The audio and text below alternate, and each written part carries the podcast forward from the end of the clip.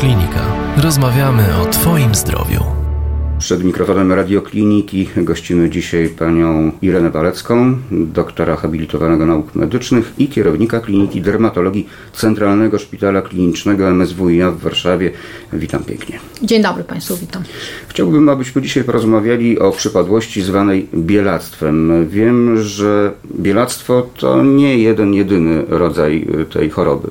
Nie, nie, absolutnie nie. No jest kilka, w zależności od tego, jak pacjent wygląda, no to wtedy w ten sposób możemy ocenić, czy to jest bielactwo, czy to jest na przykład albinizm, czyli już cecha genetyczna i pewna choroba. O właśnie. I tutaj na samym początku naszej rozmowy padło niezwykle istotne stwierdzenie. Bielactwo lub albinizm. Czyli nie bielactwo, to albinizm. To jest niby synonim. Natomiast jeżeli już mówimy o albinizmie, to wiadomo, że mówimy o chorobie genetycznej, która jest uwarunkowana genetycznie i której objawem jest tak naprawdę brak pigmentu w skórze, we włosach i w tęczówkach oczu. A cóż to jest I ten wtedy pigment? Mamy, a cóż to jest ten pigment? No myślę, że jako pigment to jest nic innego jak melanina. To jest najważniejszy czynnik, który warunkuje zabarwienie skóry, rodzaj tej melaniny, a także sposób jej gromadzenia w melanosomach, czyli w komórkach, które są odpowiedzialne za ten pigment i sposób przekazywania tego pigmentu do keratynocytów mają duży wpływ na barwę skóry, czyli jaką ma barwę skóry człowiek. No bo mamy tak zwaną skalę Fitzpatryka od 1 do 6, gdzie jedynka to jest osoba o bardzo jasnej karnacji, a szóstka to jest osoba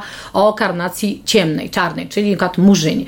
I teraz tak naprawdę od dawna ewolucjoniści zadają sobie pytanie, czy ciemna skóra rozwinęła się jako naturalna ochrona jednostek przebywających w tropikach, czy też jasna karnacja powstała u ludzi przebywających gdzieś daleko na północy, którzy w przeciwnym razie no, cierpieli prawdopodobnie na bardzo mocno nasiloną krzywicę no, z powodu braku kompletnie witaminy D, więc gdzieś te różne kolory skóry jednak dopasowane do tego, gdzie żyjemy są istotne. Natomiast problemem jest chwilą, gdzie na przykład osoba, która żyje na równiku, nagle się rodzi jako albini. Zresztą no całe wtedy wioski się zbierają i oglądają takie dziecko, gdzie wszyscy są czarni i nagle rodzi się białe dziecko, prawda? Jest to zupełny ewenement, są uważane jako duchy, inni uważają, że to będzie z tego jakiś tam przyszły przywódca, no, no różne tam jak gdyby na ten temat są, są opowieści, natomiast no jest to gdzieś, tak, w zależności od wierzeń, no jest to gdzieś na jakieś duże wydarzenie melanina jest e, czynnikiem, który zapobiega złemu wpływowi promieni UV na skórę. Tak, melanina nas chroni. Tylko jeszcze jedną rzecz chciałam dodać, że ta melanina to jest e, jedna nazwa, tak naprawdę pod tą nazwą kryją się dwie, a nawet trzy takie rodzaje melaniny, bo mamy eumelaninę, to jest taka ciemnobrązowa lub czarna i to jest ta melanina, która jest właśnie w przewadze u rasy czarnej i mamy feomelaninę, no, która jest barwnikiem czerwonym, żółtym, e, która, która jest tym właśnie charakterystyczna raczej dla, kolory dla, skóry. Dokładnie kolory skóry. I teraz czy chroni? Oczywiście, że chroni. Wiadomo, że jak mamy bardzo mocne słońce, to dla osoby, która jest czarna, no nie jest to za duży problem, natomiast dla osoby o jasnej skórze, no jest to y, bardzo duży problem i, i jak gdyby wiadomo, że te osoby no nie mają komfortu przebywania na słońcu. Kolor czarny, ciemny w ogóle bardziej skupia promienie słoneczne, więc jakby... Tak, ale też bardziej chroni, bo mamy warstwę ochronną. No oczywiście, że, że jak najbardziej skupia, ale proszę też zobaczyć, że w niektórych krajach Ameryki Niemłacińskiej czy, czy w Arabii niektóre panie się ubierają kompletnie na czarno, prawda? W, w, czasie, w czasie największych upałów. Tak. Powiedzieliśmy sobie i podkreślmy to, że bielactwo, tudzież albinizm, to nie jest tylko defekt skóry, ale jednostka chorobowa. Absolutnie tak. Wróćmy zatem do meritum naszej rozmowy, czyli tego rzeczonego bielactwa. Brak e, pigmentu skóry to jest właśnie to bielactwo, ale nie tylko, bo przecież może dotykać również e, chociażby włosów i tęczówki oka.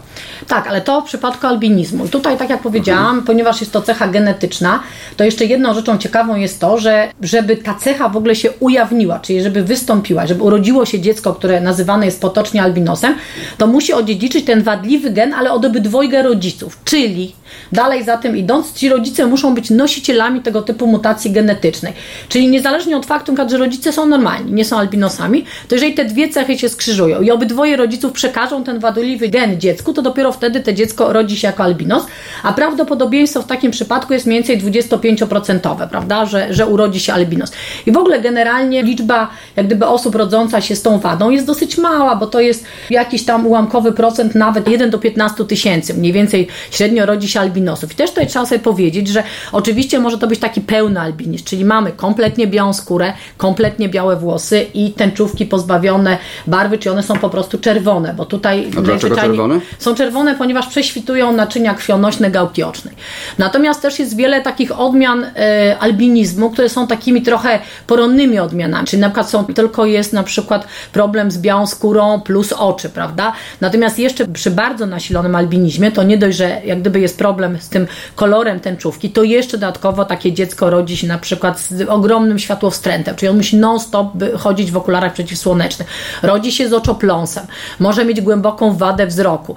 Czy niektóre dzieci również są takie zespoły, gdzie dołącza się w 15% głuchota, więc to są ciężkie zespoły. To nie są tylko pacjenci e, dermatologiczni, ale tutaj chyba tym największym problemem takiego pacjenta to jest właśnie problemy ze wzrokiem. No bo jeżeli chodzi o dermatologię, jasną skórę, wiadomo, że nie może wychodzić na słońce. Trzeba takiego pacjenta praktycznie ubierać, umówmy się, od stóp do głów. Na pewno trzeba go kremować kremem z najwyższym filtrem i tu jakoś sobie radzimy. Natomiast no już z oczami to jest zdecydowanie większy problem. A z tą utratą słuchu zastanawiam się, jak e, ten mechanizm działa. Mechanizm działa w ten sposób, że jest to dziecko, które rodzi się jak gdyby z wieloma wadami. Tutaj też trzeba zastanowić się, jak gdyby z którego listka ektodermalnego y, jak gdyby powstają te komórki melanocytowe. Wiadomo, że one są połączone z układem nerwowym. Wiadomo, że jak jest całe dziecko jest albinosem, to jak gdyby tego nie widać. Natomiast jak część tylko skóry jest zajęta, jest biała, to widać wyraźnie, że te odbarwienia układają się wzdłuż jak gdyby włókien nerwowych, czyli gdzieś jest ta korelacja z układem nerwowym i ta głuchota jak gdyby u tych dzieci, to wynika nie z jakichś uszkodzeń układu kostnego, tylko wynika z uszkodzenia nerwu słuchowego, gdzieś tam w rozwoju ewolucyjnym, więc ta skóra, układ nerwowy to jest wszystko łącznie plus nerw wzrokowy, prawda? To jest wszystko razem gdzieś połączone, więc to jest dziecko, które się rodzi z tak zwanym wielowadziem. Czyli możemy się urodzić e, z taką wadą. Czy istnieją też przypadki, że albinizm tudzież bielactwo e, są to przypadłości nabyte? Rodzimy się normalni, a z czasem pojawiają się u nas Znaczy objawy. tak, oczywiście, dlatego że tutaj jeżeli rozmawiamy o bielactwie nabytym, to jest to taka cecha, która z reguły się ujawnia między 10 a 20 rokiem życia, może być trochę wcześniej, może być trochę później. To jest zaburzenie pigmentacji, które polega na stopniowym jak gdyby obumieraniu melanocytów, czyli komórek, które produkują melaninę. Na początku to jest związane z tym, że melanocyt coraz mniej tej melaniny produkuje, natomiast z czasem te melanocyty obumierają, czyli to bielactwo gdzieś tam niestety powoli postępuje. Objawia się powstawaniem takich plam bielaczych, które występują na początku punktowo, a później zaczynają się zlewać większe plamy. Natomiast z reguły występują wokół otworów naturalnych, czyli wokół ust, wokół odbytu, występują na grzbietach dłoni, na grzbietach stóp. To są takie miejsca, no, które są najczęściej na piersiach, a później już praktycznie no, te plamy posuwają się coraz bardziej i jak gdyby no, ten pacjent może wyglądać, no może nie dość podobnie jak albinos, ale może mieć zajęte całe duże powierzchnie ciała. I nawet niektórzy pacjenci mają zajęte tak duże powierzchnie ciała, że tutaj jako jedyną metodę leczniczą stosuje się odbarwianie tych pozostałych ciemnych powierzchni, bo on ma ich tak mało, że to, to jest dla niego problem, bo już ten jasny nie jest problemem, bo on praktycznie ma całe ręce zajęte, prawie cały tuw, gdzieś tam w jakichś niewielkich okolicach pozostają te, te, te białe plamy. I mamy takie możliwości odbarwiania, no one są dość, powiedziałabym, radykalne, no bo to mocno się podrażnia skóra, ale są pacjenci, którzy sobie odbarwiają i praktycznie no, żyją jako osoba z bardzo jasną skórą. Ryzyko zachorowań na bielactwo? To na- jest tak od 1 do 100, 200, na, e, od 1 na 100, to jest 1%. To jedna osoba na 100, jedna Tak, na 200. To odsetkowo. Natomiast to ryzyko wzrasta u osób cierpiących na inne choroby. Chociażby naj- cukrzycę, jak chociażby tarczycę. Jak najbardziej. Chociażby, y, chociażby tarczyca, zarówno przy nadczynności, niedoczynności, chorobie Grace Basedowa, jak najbardziej. U tych pacjentów pojawiają się przeciwciała przeciwtarczycowe i praktycznie no, częściej ci pacjenci te choroby mają. Również częściej współistnieją choroby różne, autoimmunologiczne, łuszczyca, e, RZS, czyli reumatoidalne zapalenie stawów, cukrzyca, zarówno typu pierwszego, jak i drugiego, choroba Addisona, CLE, czyli toczeń rumieniowate, miastenia, choroba Krona. Również często, jeżeli chodzi o choroby dermatologiczne, jest to skorelowane z łysieniem plackowatym. Więc tutaj wiadomo, i to są wszystko gdzieś choroby, które krążą w okolicach chorób autoimmunologicznych. I nawet jak się szuka przeciwciał przeciwko komórkom melanocytowym, to dużo częściej okazuje się, że pacjenci mają właśnie przeciwciała przeciwtarczycowe, czy przeciwciała anano, charakterystyczne dla, dla chorób układowych, czy inne przeciwciała do zdecydowanie większym procencie niż, niż u normalnych pacjentów. I dorzućmy jeszcze do tego ogródka choroby wątroby, nerek, czy też niedobór witamin. Tak, jak, jak, jak najbardziej, oczywiście tak. Natomiast mówię, najczęściej to z reguły właśnie choroby tarczycy. To, jest, to są najczęstsza korelacje. Czy osoby cierpiące na albinizm lub bielactwo mają jeszcze jakieś inne objawy, typu ból, typu swędzenie? Znaczy tak, ta skóra nie boli. Natomiast część pacjentów mówi, że faktycznie ma takie okresowe swędzenia. Natomiast no, ci pacjenci z reguły, ponieważ muszą unikać słońca, no to wiadomo, że jeżeli taki pacjent niestety gdzieś wyjdzie na słońce i za, no, za mocno się trudno powiedzieć opali, no bo w ogóle dla niego wyjście na słońce już jest problem, to czasami jest pieczenie, ból, no takie wynikające no, z poparzenia, prawda? Natomiast jeżeli taka sytuacja nie wystąpiła, to też pacjenci mówią, czasami mają taki świąt lekki skóry. No ja spotkałem się kiedyś z taką opinią, z takim twierdzeniem, że chorzy na bielactwo, na albinizm powinni wystawiać się na działanie słońca, gdyż ono powoduje wydobywanie melanocytów z głębszych warstw skóry, które wędrują do e, wierzchnich i w ten sposób można naprawić tę przypadłość. Jest w tym część prawdy, tylko jest jedno jak zwykle ale. To ale polega na tym, że oczywiście mamy różne metody lecznicze. Jedną z metod leczniczych jest fototerapia. Tylko tutaj my jako dermatolodzy zdecydowanie zalecamy fototerapię kontrolowaną. Czyli mamy praktycznie no, dwie takie możliwości. Albo terapię UVB, czyli na przykład pacjent przychodzi do nas dwa razy w tygodniu na naświetlania. To jest kontrolowane w określonym tam czasie, w określonych, prawda, kontrolujemy tą skórę, widzimy jak to wygląda. I druga to jest terapia PUWA, czyli y, tabletki psoralenu plus naświetlanie UVA i tutaj pacjent też przychodzi do nas tam dwa czy trzy razy w tygodniu i tego typu zabiegi robimy. Oczywiście u części pacjentów występuje repigmentacja, tylko żeby ta repigmentacja nastąpiła, to musimy w ogóle w skórze mieć chociaż parę tych, prawda, komórek e, melanocytowych, żeby one jakoś można było je pobudzić. Natomiast gdy mamy klasycznego albinosa, który nie ma ani jednej komórki, to my tak naprawdę nie mamy mu czego pobudzać, a jedyne co mu wystymulujemy, to na pewno zdecydowanie występowanie raka kolczystokomórkowego, raka BCC, czerniaka nie. Tutaj nie jest absolutnie udowodnione, że u tych osób są częściej. Natomiast te dwa pozostałe raki e, podstawnokomórkowy i kolczystokomórkowy zdecydowanie częściej u tych osób występują, no bo gdzieś tam dla nich każde wyjście na słońce jest traumatyczne. Natomiast co do metod leczniczych, to wydaje się, że zdecydowanie korzystniejsze jest na przykład leczenie początkowo maściami sterydowymi, prawda? Na początku się leczy mocnymi sterydami, później schodzi się na słabe sterydy i tutaj ta repigmentacja w zależności od różnych źródeł, które podają jest od 10 do 80%. Wiadomo, że te źródła tak podają, u jakich pacjentów się to stosuje, bo jak pacjent ma małe zmiany, jest z czego tą repigmentację wystymulować, to to może być 80%. Natomiast chwilą, gdy pacjent praktycznie ma zajętą prawie całą skórę, no to ta repigmentacja, te 10%, no to i tak jest w ogóle ogromny sukces. Dlatego Natomiast... sterydy powinno się stosować e, we wczesnej fazie? Tak, we wczesnej choroby? fazie tak, żeby jak najszybciej, żeby nie zostawiać, że ta choroba sobie nie galopowała, żeby ona gdzieś tam nie szła dalej, aczkolwiek oczywiście, jak wiemy, sterydy mają dużo działań ubocznych, w związku z czym no, szuka się innych metod. Takimi innymi preparatami są inhibitory kalcyneuryny, również jak gdyby są dosyć... Cóż to takiego? A to jest, to są, to są preparaty, to są pochodne takrolimusa i to są preparaty, które są o tyle bezpieczne, że możemy je stosować na powiekach, gdzie często jest bielactwo. Możemy je stosować wokół otworów naturalnych, gdzie jest bardzo... to jest bardzo, postaci maści to jest postaci, to jest postaci maści bądź kremu, ale to jest o tyle dobry preparat, że tutaj nie ma tego ograniczenia, co przy sterydach, prawda? No bo sterydy nam ścieńczają skórę, sterydy powodują nowotworzenie naczyń, natomiast tutaj jak gdyby no, tego problemu nie ma. Te nowe techniki to jest laser ekscymerowy, który ma długość fali 308 nanometrów. Też w tej chwili są obiecujące wyniki, no ale oczywiście musi być jak gdyby no możliwość skądś tej, tej pigmentacji, czy tej repigmentacji.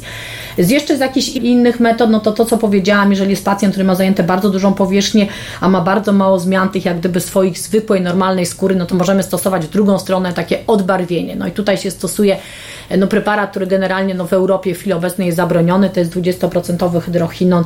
W Stanach te terapie są popularne, to Michael Jackson, prawda, cały się odbarwił i on się właśnie odbarwiał tym 20% hydrochinonem, tylko to jest raz na zawsze, już później ten barwnik nie wraca, bo to jest jakby powodujące zniszczenie tych komórek. U Michaela Jacksona to się chyba zaczęło od naturalnego odbarwienia jednej dłoni. Tak, no, tak, tak. Po, tak, poszedł tak. tym tropem I to poszło po dalej, on poszedł mm. tym tropem i tutaj gdzieś wymyślono mu, żeby właśnie. Oczywiście są pomysły na doustną L-fenyloalaninę plus do tego słońce, czy tam ewentualnie naświetlania sterydy plus naświetlania, różnego rodzaju terapie. Natomiast w tej chwili to, o czym się myśli, no to się oczywiście myśli o metodach chirurgicznych. Otóż właśnie, Dokładnie. czy stosuje się przeszczepy skóry, nazwijmy to po imieniu? To może nie tyle są przeszczepy skóry, tylko to jest przenoszenie prawidłowej skóry w ogniska, jak gdyby bielacze, takie bardzo małe, punktowe, prawda? No bo jako przeszczep skóry to rozumiemy dużą powierzchnię, którą się przeszczepia. Tu raczej nie, to raczej takie dosłownie punktowe przenoszenie tej skóry zabarwionej to ma być do... takie zarzewie, Ta... które się rozprzestrzenia przestrzeni. Dokładnie, które, tak, i które, i które pobudzone jeszcze dodatkowo, czyli właśnie czy sterydy, czy pochodne kalcyneuryny, które pobudzi jak gdyby to pigmentowanie. I tu też są dość obiecujące wyniki. Tylko, panie doktorze, to jest tak, że jeżeli mamy 150 różnych metod leczenia, to znaczy, że żadna nie jest skuteczna, bo jeżeli jedna jest skuteczna, to się ją stosuje i jak gdyby jest efekt. Natomiast chwilą, gdy mamy różne metody, ciągle się czegoś szuka, no to znaczy, że gdzieś jeszcze niestety, no, no Jeszcze troszkę nie błądzimy. osiągnęliśmy tak, tej doskonałości. Ja jeszcze chciałam powiedzieć o jednej rzeczy, bo czasami jest tak, że na pacjent przychodzi i mówi, że on ma chyba bielactwo, bo ma na przykład takie plamy na plecach odbarwione. I tutaj też trzeba powiedzieć o takich jak gdyby pseudobielactwach, bo tak to nazwijmy, na przykład tak zwane bielactwo chemiczne, które może wystąpić właśnie po tym hydrochinonie, prawda? Bo jeżeli pacjent sobie gdzieś używa jakieś preparaty z hydrochinonem, to również może mu się to odbarwić. Ale to nie jest bielactwo, to nie jest choroba, to jest po prostu uszkodzenie, które on sobie wystymulował. przejściowe? Nie, to już po hydrochinonie, tym bardzo mocnym, to już jest na zawsze. Natomiast po słabszych to się odbarwia. Natomiast potem, jak gdyby, no ponieważ jest ta jeszcze zdolność repigmentacji, to jak gdyby wraca. Czasami na przykład są środki dezynfekcyjne, zdarza się często u personelu medycznego, są środki dezynfekcyjne z parabutylenofenolem lub y, takim e, amylofenolem, które również powodują odbarwienia. I to jest dosyć charakterystyczne, bo jak się zbiera wywiad, to pacjentka mówi, czy pacjent mówi, y, że ja często pracuję na bloku operacyjnym, często myję ręce różnego rodzaju preparatami, pani zobaczy, zaczęło mi się od rąk. I to jest właśnie tak zwane bielactwo chemiczne. Natomiast takie bielactwo jeszcze, które jest częstsze, to na przykład jest bielactwo spowodowane y, na przykład z, y, takie niedobory barwnika po lekach. Są pewne leki, które powodują też jak gdyby odbarwienia, to są jakieś retinoidy, na przykład kwas azelainowy powoduje odbarwienia, więc to też trzeba tutaj Kwas patrzeć. azelainowy w jakich lekach na przykład się znajduje? E, Kwas azelainowy to głównie się zajmuje, znajduje w peelingach różnego rodzaju. O, Peeling jest proszę. kwasem azalejowym, Czyli one właśnie się stosuje do, w gabinetach do kosmetycznych. troszeczkę tak, ale to, to jest też jak gdyby no coś, co nam pomaga przy leczeniu y, skóry naczynkowej, przy leczeniu skóry trądzikiem y, katrużowatym, przy leczeniu skóry z trądzikiem zwykłym, ale bardzo delikatnej, to używamy ten kwas azalejowy, ale oczywiście używamy określone stężenia. No, trzeba po prostu wiedzieć też, co się stosuje i na jaką skórę. Czasami na przykład zdarzają się po arechinie, to wtedy się odbarwiają włosy. To też jest po zakończeniu y, terapii arechiną, czy po przerwie w terapii arechiną 2-3 tygodnie Czy to znaczy, i nagle arechina jest w szamponach? E, Nie, nie, nie, ja mówię o tablet, doustnej terapii. Ja mówię o doustnej terapii. I to są właśnie te takie jak gdyby pseudobielactwa. I jeszcze jedno, co chciałam koniecznie powiedzieć, co myślę, że jest istotne dla słuchaczy, to jest łupież pstry. Łupież pstry, czyli y, choroba wynikająca z jak gdyby zaatakowania naskórka takim grzybkiem Malassezia furwur albo pod Pityrosporum ovale i ten jak gdyby zjadając naskórek wytwarza właśnie kwas azelajowy. Dokładnie to, o czym rozmawialiśmy. Ten kwas azelajowy powoduje odbarwienia na plecach. I wczoraj taki pacjent mówi, ja mam chyba bielactwo, pani zobaczy, mam całe plecy. Ja się tylko wtedy pytam, a jak pan wchodzi pod prysznic i wychodzi, czy to jest takie bardziej czerwone? Tak, jest bardziej czerwone, no bo się bardziej zaostrza. Tutaj jeżeli chodzi o bielactwo, że pacjent wejdzie pod prysznic i z niego wyjdzie, to ta skóra wygląda identycznie. No chyba, że sobie bardzo gorącą wodę puści, no to każda normalna skóra reaguje, prawda, takim odczynem naczyniowym. Natomiast tutaj, no jest to dość charakterystyczne, proste do leczenia, łatwe i, i tu problemów nie ma. I jeszcze, które mogą mieć takie, tylko tu już występują takie choroby, przebarwienia, taka trochę leukomelanoderma, to na przykład jest twardzinach układowych, gdzie jest taki pstry kolor, prawda, skóry. Leukomelanoderma. Tak, to to jest może też- przybliżmy to, To jest, to, to jest po prostu nazwa jak choroby, czyli to jest coś takiego, co mamy odbarwienia i przebarwienia w jednym. Na przykład przewlekłe zatrucie arsenem. Gdzieś tam w Bangladeszu wykopano studnie dla ludzi, było wielkie szczęście, no bo wykopano studnie, ale studnie były za płytkie. Okazało się, że w wodach gruntowych było za dużo arsenu i wszyscy, którzy pili tą wodę, nagle okazało się że tam po jakimś czasie tego przewlekłego stymulowania arsenem, te osoby miały takie odbarwione i przebarwione plamy. Ale I też, arsen to jest też pierwiastek śmiercionośny. tak, oczywiście, ale zależy w jakiej, w, jakiej, w jakiej ilości. No i tutaj właśnie te odbarwienia, przebarwienia po tym arsenie, plus na przykład takich chorób dermatologicznych typowych twardzina układowa. Również ci pacjenci mają na skórze przebarwienia z odbarwieniami. A jeszcze uzupełniając y, kwestię leczenia. Mhm. Farmakologia. Czy na przykład y, są tabletki, pigułki, proszki, nie wiem, tego typu y, formy farmaceutyczne, które y, można wprowadzić do organizmu?